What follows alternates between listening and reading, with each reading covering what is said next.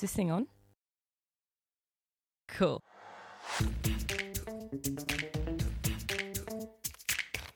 Hi, and welcome to the next episode of Uncultured Podcast.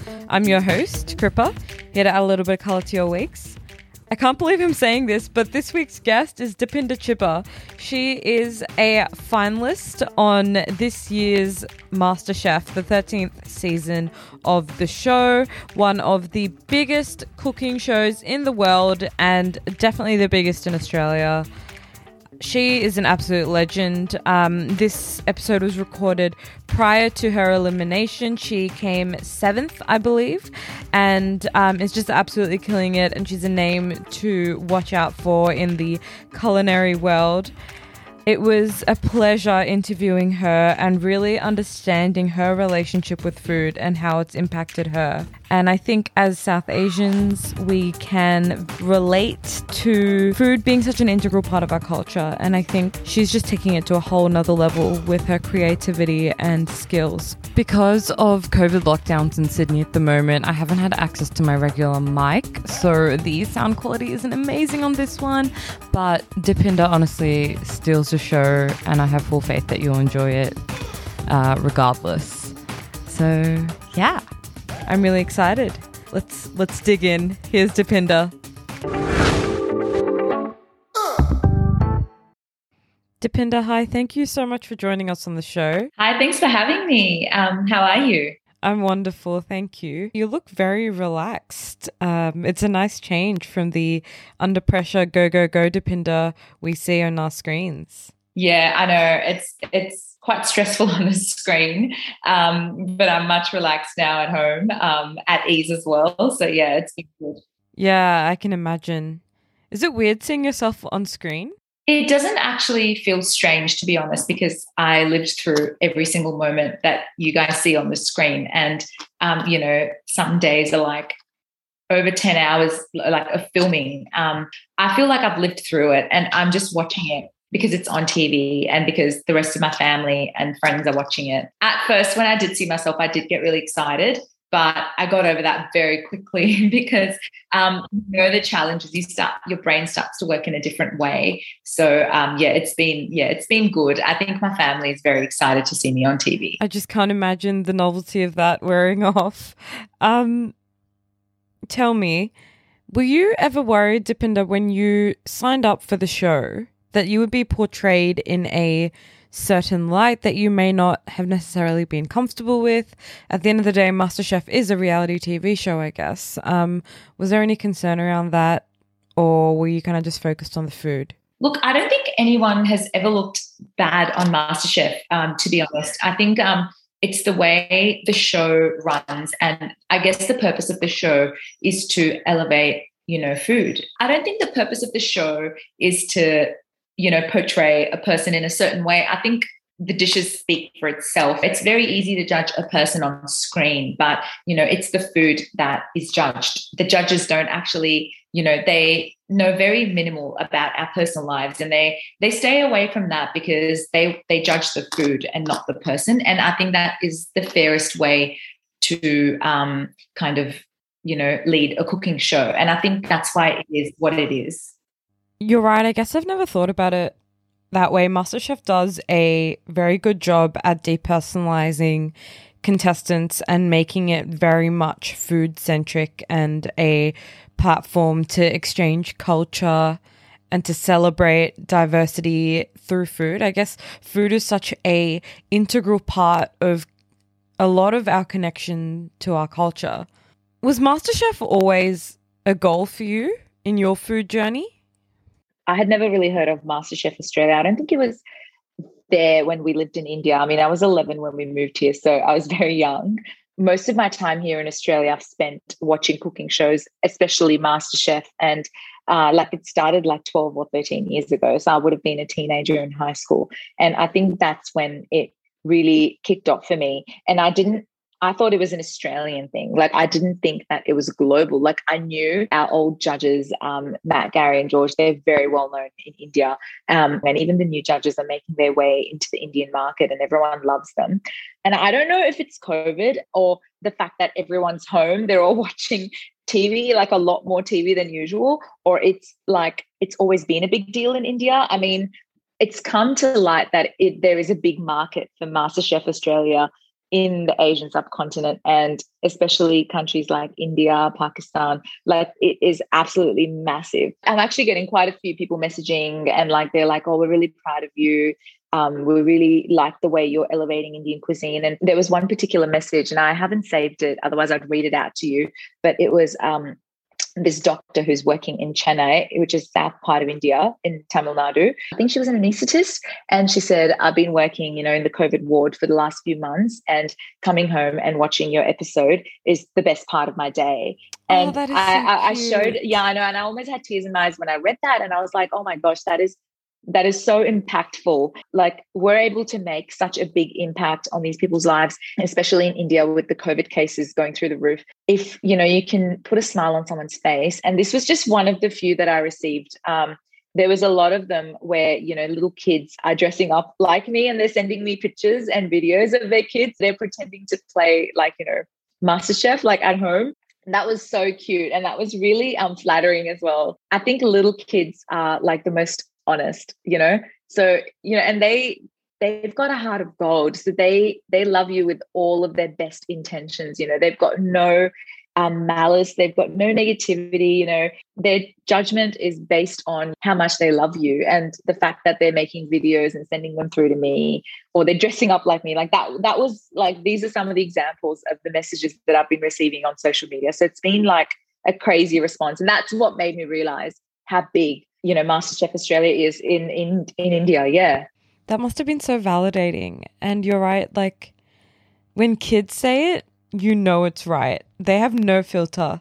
I've had so many experiences as a child where I've said things that I wasn't supposed to say, or my parents don't want me to say something. So when they say something good, you got to believe it, especially when they're dressing up as you and idolizing you. I just think that's incredible and so incredibly validating as well. I think what struck me, and a lot of people in general, your viewers and people in my own personal circles, is how relatable you are. You seem like you're just one of us. What sets you apart? What kind of propelled you to pursue food on a national stage? Where did that passion begin? Um, I don't ever not remember liking food or being interested in food and the way it's cooked. Um, I guess when you're a kid, you have a lot of distractions. You know, you've got your cousins, you've got, you know, friends to play with, you've got other important activities to do. Um, for me, it was, I was the oldest um, on both sides of my family. So I used to always um, be running around, you know, my grandparents. I was very spoilt for choice as well. Like I got whatever I wanted as a child. I wasn't a fussy eater, basically. Like I ate all vegetables, I ate everything. Whatever was given to me, I would eat it. And it would be the humblest and the simplest of all veg, you know, vegetarian Indian home food. I would eat it. And my grandmother is a very, very simple cook. And, you know, we lived with them. And I used to always ask them questions. Why does it taste like this? What if you don't add enough of this? Is it going to still taste the same? So my questions were like extremely inquisitive and coming from like a seven or a six year old, they they were quite shocked as well. Like, why am I asking them so many questions? On the other hand, I was quite fortunate to be able to um, visit my maternal grandparents who lived in Gujarat, which is like the western part of India. Like my mum's mum, she was an incredible cook. Like she was like the opposite of my other grandma. Like they're both incredible, but very different styles. She made Gujarati food. She made uh, home Punjabi food, and she made you know sweets. She made pickles. She made everything. So I got to experience that side of things as well. And when I used to go over to their house, I would actually sit with her and watch her make those pickles. So I've got vivid memories of helping her out in the kitchen. It's the nostalgia that I carry with me. That's kind of what led to solidifying cooking as a passion because I've got all these vivid memories and times that I've spent with my grandmothers, my aunts, my mum. I think most of the memories that I have with my family in India is around food and around cooking. And I know I can, you know, just count on the tip of my hands quite a few things that my aunts have taught me and my grandmother's taught me, or certain things that I've learned from different people. Even on the show, I made quite a few things that were so nostalgic to me. A lot of the home style food that I cooked was um, very much stuff that I've grasped from, you know, my aunts and grandmothers as a child. Like, like they didn't teach me as an adult firsthand. It's the memories that I have, and I watch my mum do it, and it's all trial and error now. Right. Yeah. And how did that kind of all translate into the next level in terms of all right, I love food. I asked my grandparents questions, I asked my auntie, my mum, but now I want to take this seriously and go on MasterChef Australia. When did you kind of feel that needle move towards wanting to take it to the next level? I, to be honest, I never really thought about um, cooking on TV as much as you know, as strange as that sounds. Um, because for me, it was more about um, just following footsteps of previous MasterChef contestants because I look up to them like stars. I mean, even now, if I saw someone, I would be fangirling. Like I met Sashi for the first time a few weeks ago and I introduced myself. I was like, Hi, Sashi, I'm Depinder. And he's like, I know who you are. And I was like, Oh, this is such a weird feeling. I loved the show so much that um, I didn't really think about, oh, I'm going to take this to the next level. For me, it was just trying to be part of the show. How, I don't know if you're allowed to talk about this, but what was the application process like for you? So I filled out my application about three times, two or three times before I actually submitted it. The first time I started filling the application out, I saw how long it was and I gave up there. And then the second time I filled it out, but I never submitted it because I was like, oh, I don't know if I'm good enough for this. I really want to go traveling this year instead. I was just thinking of other things that I want to do. And the third year, I think that was COVID. And I tried to apply, but I think that was the All Stars season and I couldn't apply. And then finally, after COVID, I was like, this is it. It's now or never. I'm just going to go for it and I'll just see what happens. So I applied for it and I didn't even tell my husband. Like, I didn't tell anyone. I just kind of applied and I was like, yeah. So, like, a few weeks later, I was like, yes, I've, I've applied for MasterChef, but they haven't really reached out to me yet. But it was early days.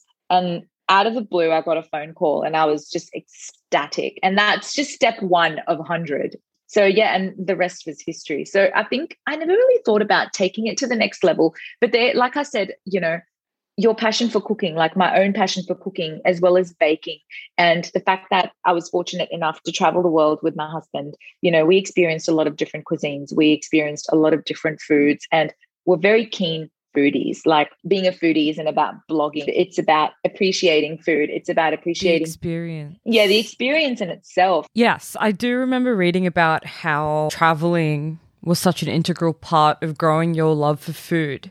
Um, I, I can imagine it's particularly influential because I guess in a lot of Indian or South Asian households, generally, sweeping generalization here, we are exposed to mostly just our own food. And so I guess travel is that thing that exposes you to a whole plethora of different cuisines. Can you tell me about that? Like, what do you remember? What trips really left a mark on you? One particular trip which has influenced a lot was um, we went to Nepal. Um, I think it was end of 2019, just before COVID. We went to Nepal and then we traveled through to the south of India.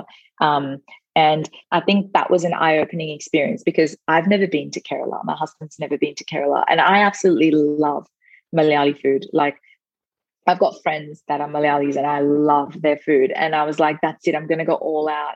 We went on this houseboat where you can you can stay for two days and you have your own chef, like who cooks for you. And that was like the ultimate like luxe experience that I've ever had. And and it's not, you know, it's not expensive or anything. It's just the experience. Like they make simple Malayali food that they would eat at home. Like super luxe seafood that we get in Australia, like lobster, crab, you know, massive king prawns. Those things they catch in the backwaters, like just casually. So I was like, whoa, this is unreal. The boat docks at this, you know, really nice shop, this in the middle of nowhere. There's backwaters on either side of it. And you literally get off, you buy your seafood, and it's fresh. You you can just tell it's fresh. And then they cook it for you that night or the next day. Like that's the kind of experience I had. And I think that really motivated me to start cooking with a lot of things that I have never cooked with. And it gives you confidence as well. Um, so yeah, I mean, all those experiences kind of just pushed me into applying for MasterChef because I was like, there is so much I can do, but I just don't know if it's good enough for a TV show or anything like that. But I kind of had to just put that behind and not think about it. You know, it's really easy actually to get caught up by the cameras and things. And it's quite difficult to just put that all behind you and take it as a challenge. That was something that we all learned very quickly.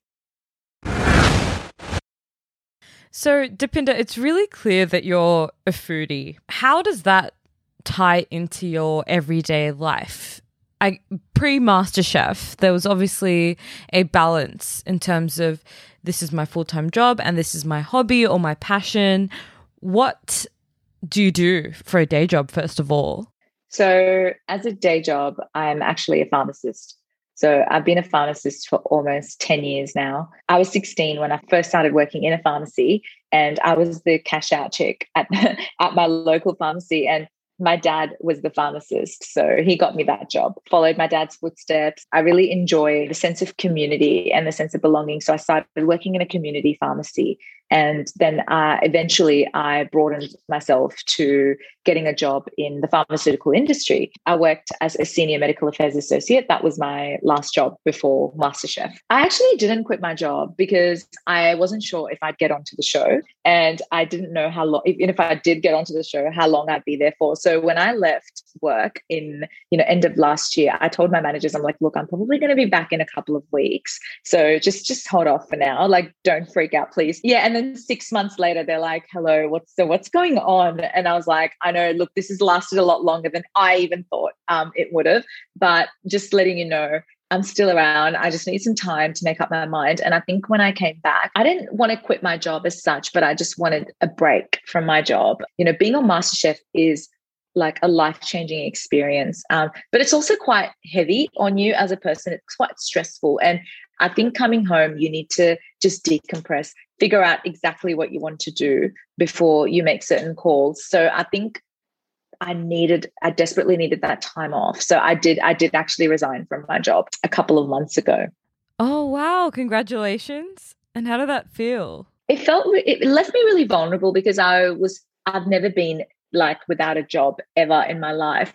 Like I said, I've had a job since I was 16. It did leave me quite vulnerable because I was like, oh, you know, I really need to hurry up and figure out what I want to do. Yeah, I can I can imagine that vulnerability would have been like completely enhanced because at that time it's not like people knew who you were because you were still in recording. You hadn't gone live and you hadn't kind of amassed the following that you've amassed now you couldn't have known. Touchwood, it's amazing that your success is so clear, but at the time of resigning, you couldn't have known that or predicted that. Exactly. Like I resigned early May, and at that time the show had just started airing, and I was like, "Look, I need to, I need to decompress. I need some time." And I think my husband was he's very smart when it comes to these things. He's like, you know, you need some time off. You need to actually take your time to figure out what you want to do next. And I think rushing into something isn't going to help you at this stage because you know you're in two state of minds. You know you're on tv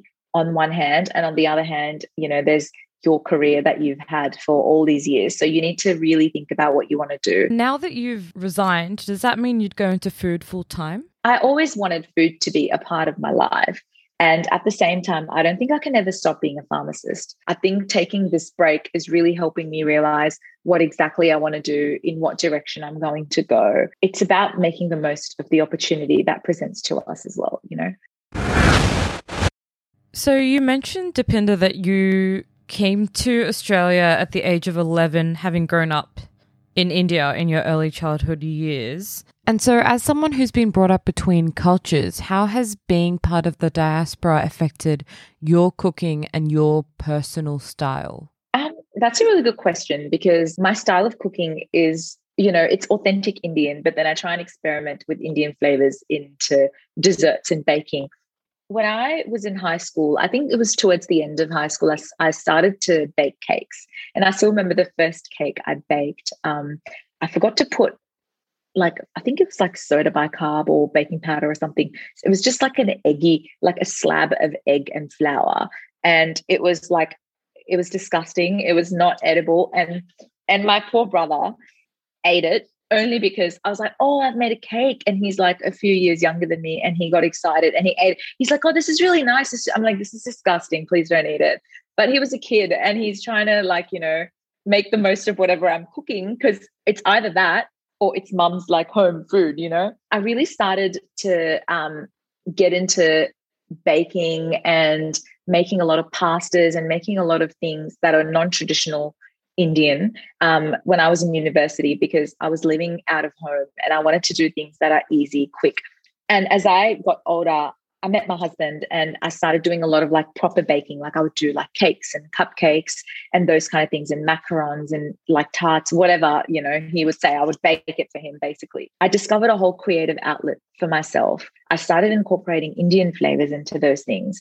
Um, and I think the last few years, I've just been cooking a lot of traditional, authentic Indian food that I have never actually heard of. For example, kheer. Like I've I've never tasted. I, I mean, I know what kheer is, but I just never ate it. Like I just never got around to tasting it. Like I had no idea what it tastes like, so I just experimented, made it quite a few number of times. I would say more than fifteen times. I would have probably failed. I finally, you know, tweaked a lot of recipes to come up with a recipe where I I know that it's going to work. Instead of serving it on its own, I served it with like, you know, a carrot halwa ice cream. Oh my god, carrot halwa ice cream. That is so interesting. Uh, for listeners who might not be aware, carrot halwa is a very weird mix of savory and sweet, but it's ultimately a dessert. It, it honestly it, it made sense to me at the time when I practiced this dish at home. I was like, what can I serve this with? And I was like, actually, it would go well with this. Why don't I try making an ice cream out of something like that? And I could not search for um, Gajar halwa ice cream online because there wasn't such a thing that existed. I tried searching for it, so I had to literally make it up myself. Um, just because Indian cuisine comes naturally to us, that there is a technique in that too. And I learned this on the show. Tempering spices, balancing those flavors, like that is technique. But because it comes naturally to us, we underestimate, you know, that side of um, technicality in in cooking, and we you know value more when we think about French desserts and those kind of things. But it, it, it is all the same. That kind of food is what I do. Like I make a lot of traditional food, but at the same time, I like to give it a twist, especially when it comes to dessert, because there is so much that you can just do with it. I think it's brilliant. How do you think that home cooked Indian food is perceived? And what do you want to change about the perception? I guess I know that a lot of people would think of Indian food and instantly think of curry and that that's the only thing that exists. I also think that the rusticness of Indian food is always dismissed as something that can't be gourmet.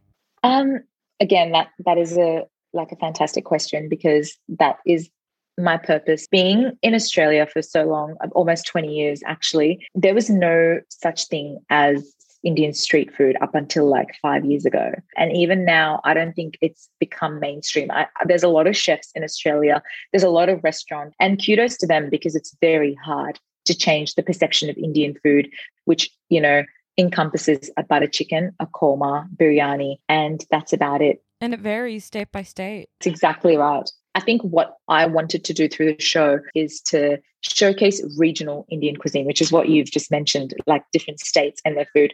I think there is just so much you can do with Indian food. You travel 50 kilometers and your cuisine's just changed.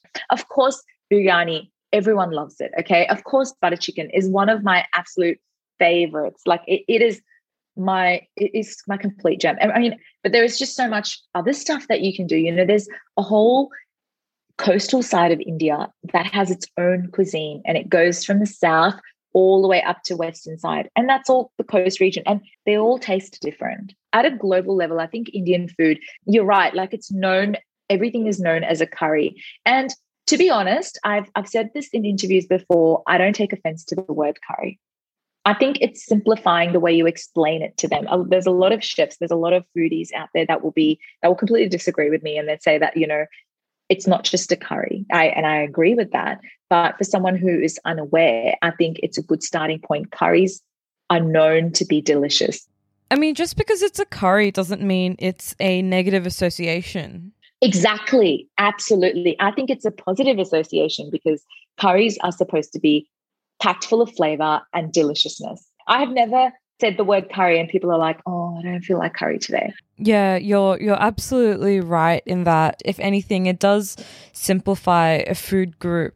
It's like noodles. Noodles vary from cuisine to cuisine, yet we can kind of put them under an umbrella term of noodles so people know what to expect. And if we do the same thing with a curry, I mean, I don't see why not, as long as we are given the opportunity to expand on that and describe what the curry entails or what kind of flavors it entails. I think that's a bit of our own internalized. When I say our, I mean any South Asian. It's just this internalized fear of our own kind of reputation or the reputation of our food.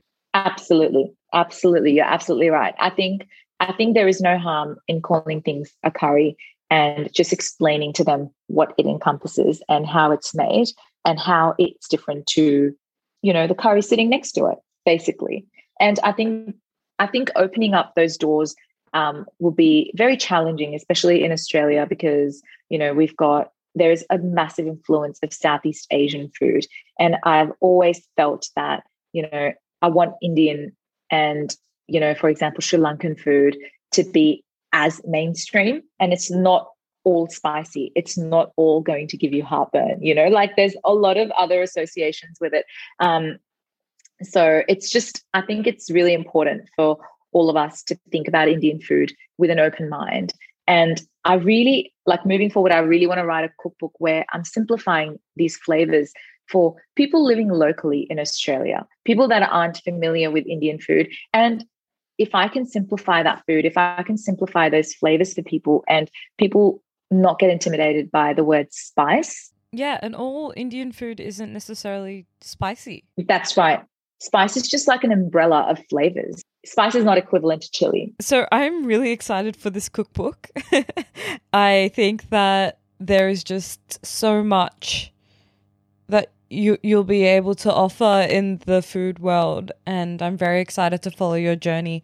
How have you kind of separated your hobby from your job. I guess it, it's it's towing the line and trying to strike a balance between something that you love so much. Are you worried about turning food into a full time thing and g- getting sick of it? Um, I yeah, I kind of agree with you there when people say that you know make sure a hobby is always a hobby and it's not a chore. But at the same time, I think a hobby is different to a passion. So if you're really passionate about something like I am about food, I I honestly sit there thinking about food all day. It just depends where you're at with your passion. If you're passionate about food, you know, if it's something that you think about all day, if it's something that you look forward to, I mean, why would you not enjoy that? If I could wake up and cook or wake up and research food or write about food or make food videos and I spent my 9 to 5 job doing that, I would be more than happy. I, I could not ask for a better life. I'm not saying that I'll cook 24 hours of the day. I'll spend my entire day cooking all day, every day. That is also not true. But um, I think when you're thinking about something constantly, looking forward to eating a particular type of food and you're itching to cook it, like, you know, that that is a bit more than a hobby. Like I mentioned earlier, food is such an integral part of South Asian culture. It kind of, the aromas are what connects us to home, remind us of home, are very nostalgic. What message do you have for South Asians in the diaspora who are worried about losing touch with their family recipes and their culture by extension through food? I think the only message I can give them is to open up that communication you know, with your family, with your friends that cook that food that you love. I mean, you don't have to cook those recipes on a Monday or a Tuesday night, but write them down. My biggest regret is probably that I never really got to write down recipes from my grandma who's now passed away. She made some like exclusive, like luxe food. And I'm still trying to, you know, ask my mom, ask my aunt, and I'm like, so how did she do this? And we all try and come up with a recipe, but we can't get it. We can't get it right because we none of us learned it from her so I so I think it's learning those recipes from the older generation in your house. And you know, if your grandparents are overseas, call them up and ask them. I, I guess parents don't voluntarily give out that information because they think that kids are busy, they've got so much going on in life. Um, but I think I would also encourage parents to share that information voluntarily, you know, irrespective of who's asking, who isn't. I think we also take it for granted and assume they're always going to be around. Absolutely. Absolutely. That's that's a part of it as well. I mean, I I did that with my grandma and she she didn't stick around for too long. Um, but I did get to experience like I still remember every single thing and how it's supposed to taste, which is why when I try and make it at home, I'm like, no, this does not taste the same. I haven't nailed it. well, Depinder, just before we wrap up, tell me about your journey on the show itself. What's been the most surprising to you as a contestant and what have you enjoyed? Um, my journey on the show has been like, mm, like you know, amazing. Absolutely, like I, I, I don't know, I don't have words to describe it because it's it's been an absolute adventure of a lifetime, and I'm so grateful for it. And I'm actually so glad that I applied. And that's what I say to the viewers as well. I mean, if you guys want to apply for it, there's never going to be a good time. No one's going to reach out to you. You have to go to them like I didn't, I went in with very low expectations. So um, I think initially every cook that I had, I was taken by surprise because I was like, wow, they actually like this. I make this for dinner at home. I never learned from a chef. So when I'm cooking for, you know, chefs and food writers and food critiques, I mean, if they say this is good, then it must be good. Like I've never really cooked for a patissier and said, um, hey, try my choux pastry and tell me how it is. You know, I've never, the person that tastes my food is my husband. Did you expect to make it this far? Absolutely not. I did not think I would even get a white apron, let alone make it to top 10. Um, I think I had small, like short goals. Like I was like, oh, when I was in top 24, I was like, okay, I just want to make it past top 20. And then I was like, okay, top 15. And I was like, okay, now I'm so close to top 10. I just want to make it to top 10. So I think smaller goals really helped me. And I think as a person, I work that way. There, there could be some people that are like, oh, I just want to get in straight into the finale. I never thought like that because I know the work that it takes to get there, but also there is a bit of luck involved as well. There is only so much that you have control over. So making it to top 10, I think I was, I felt quite relieved once I made it to top 10 because getting there was really hard. I think you've already far exceeded everyone's expectations. Um, you've got fans all over the world. Other than the cookbook, what else is in store for you? What's next for you? I think the cookbook is probably my biggest things that I've been wanting to do. And I wanted to do that even before I went on to MasterChef. I think something else that I really want to do is I want to open a, like a small seated restaurant where I'm serving traditional food. Um, and I don't want to mass produce this food. I want to be able to do it myself. And I want to, it to be small and niche. And that's what's going to make it so special. For me, this is not about making money. This is not about any of those things. I think it's about showcasing the food that I've cooked. And I want to be able to cook that food for people wherever I'm living in Australia. I want to be able to cook that that kind of food for the local people. And I want them to come and experience it. And I, I want it to be like a small seated restaurant because I want to be able to interact with every single person that walks through the doors. Yeah, it's more personal that way. I would absolutely come to that restaurant, and I think so many people would. A quaint little Indian or South Asian restaurant is absolutely what this part of town needs. Um, I'm very excited. Depinder, I think that's all we have time for. It's been an absolute pleasure sitting down with you and asking you about your journey. And I'm really excited to see how you go. I'm rooting for you. We're all rooting for you. um, and thank you. Thanks for giving us your time. Oh, thanks. You're so sweet. Look, I just want to say a big thank you to you, as especially organizing this wonderful chat. It's been really good, and I, I felt so comfortable talking to you as well. It didn't feel like you know we've spoken for the first time, but um, yeah, and I, I do get carried away talking about food, so I apologize for that if I did that at all. Um, oh no, it just shows how passionate you are. And honestly, I've just been chilling here. You've just put me in a trance uh, with your passion and love for I food. Talk, like I can talk till the cows come home when it comes to food, and I just keep going and going.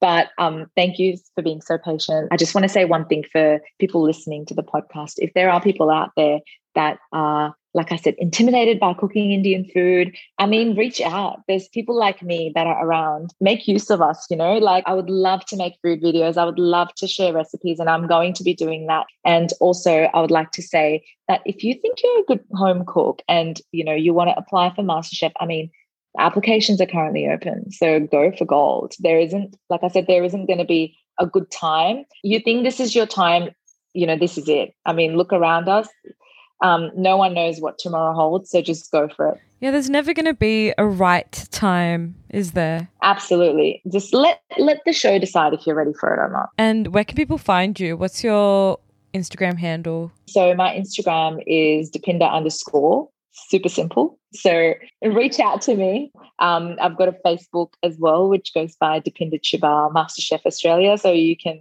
you know, message me via either of the two platforms. And literally, I'm here to help. If anyone needs any help, let me know. Thanks for having me, Kripa. Thank you. Thank you. You can follow us at Uncultured Pod on Instagram, and I guess we'll see you next week. Bye.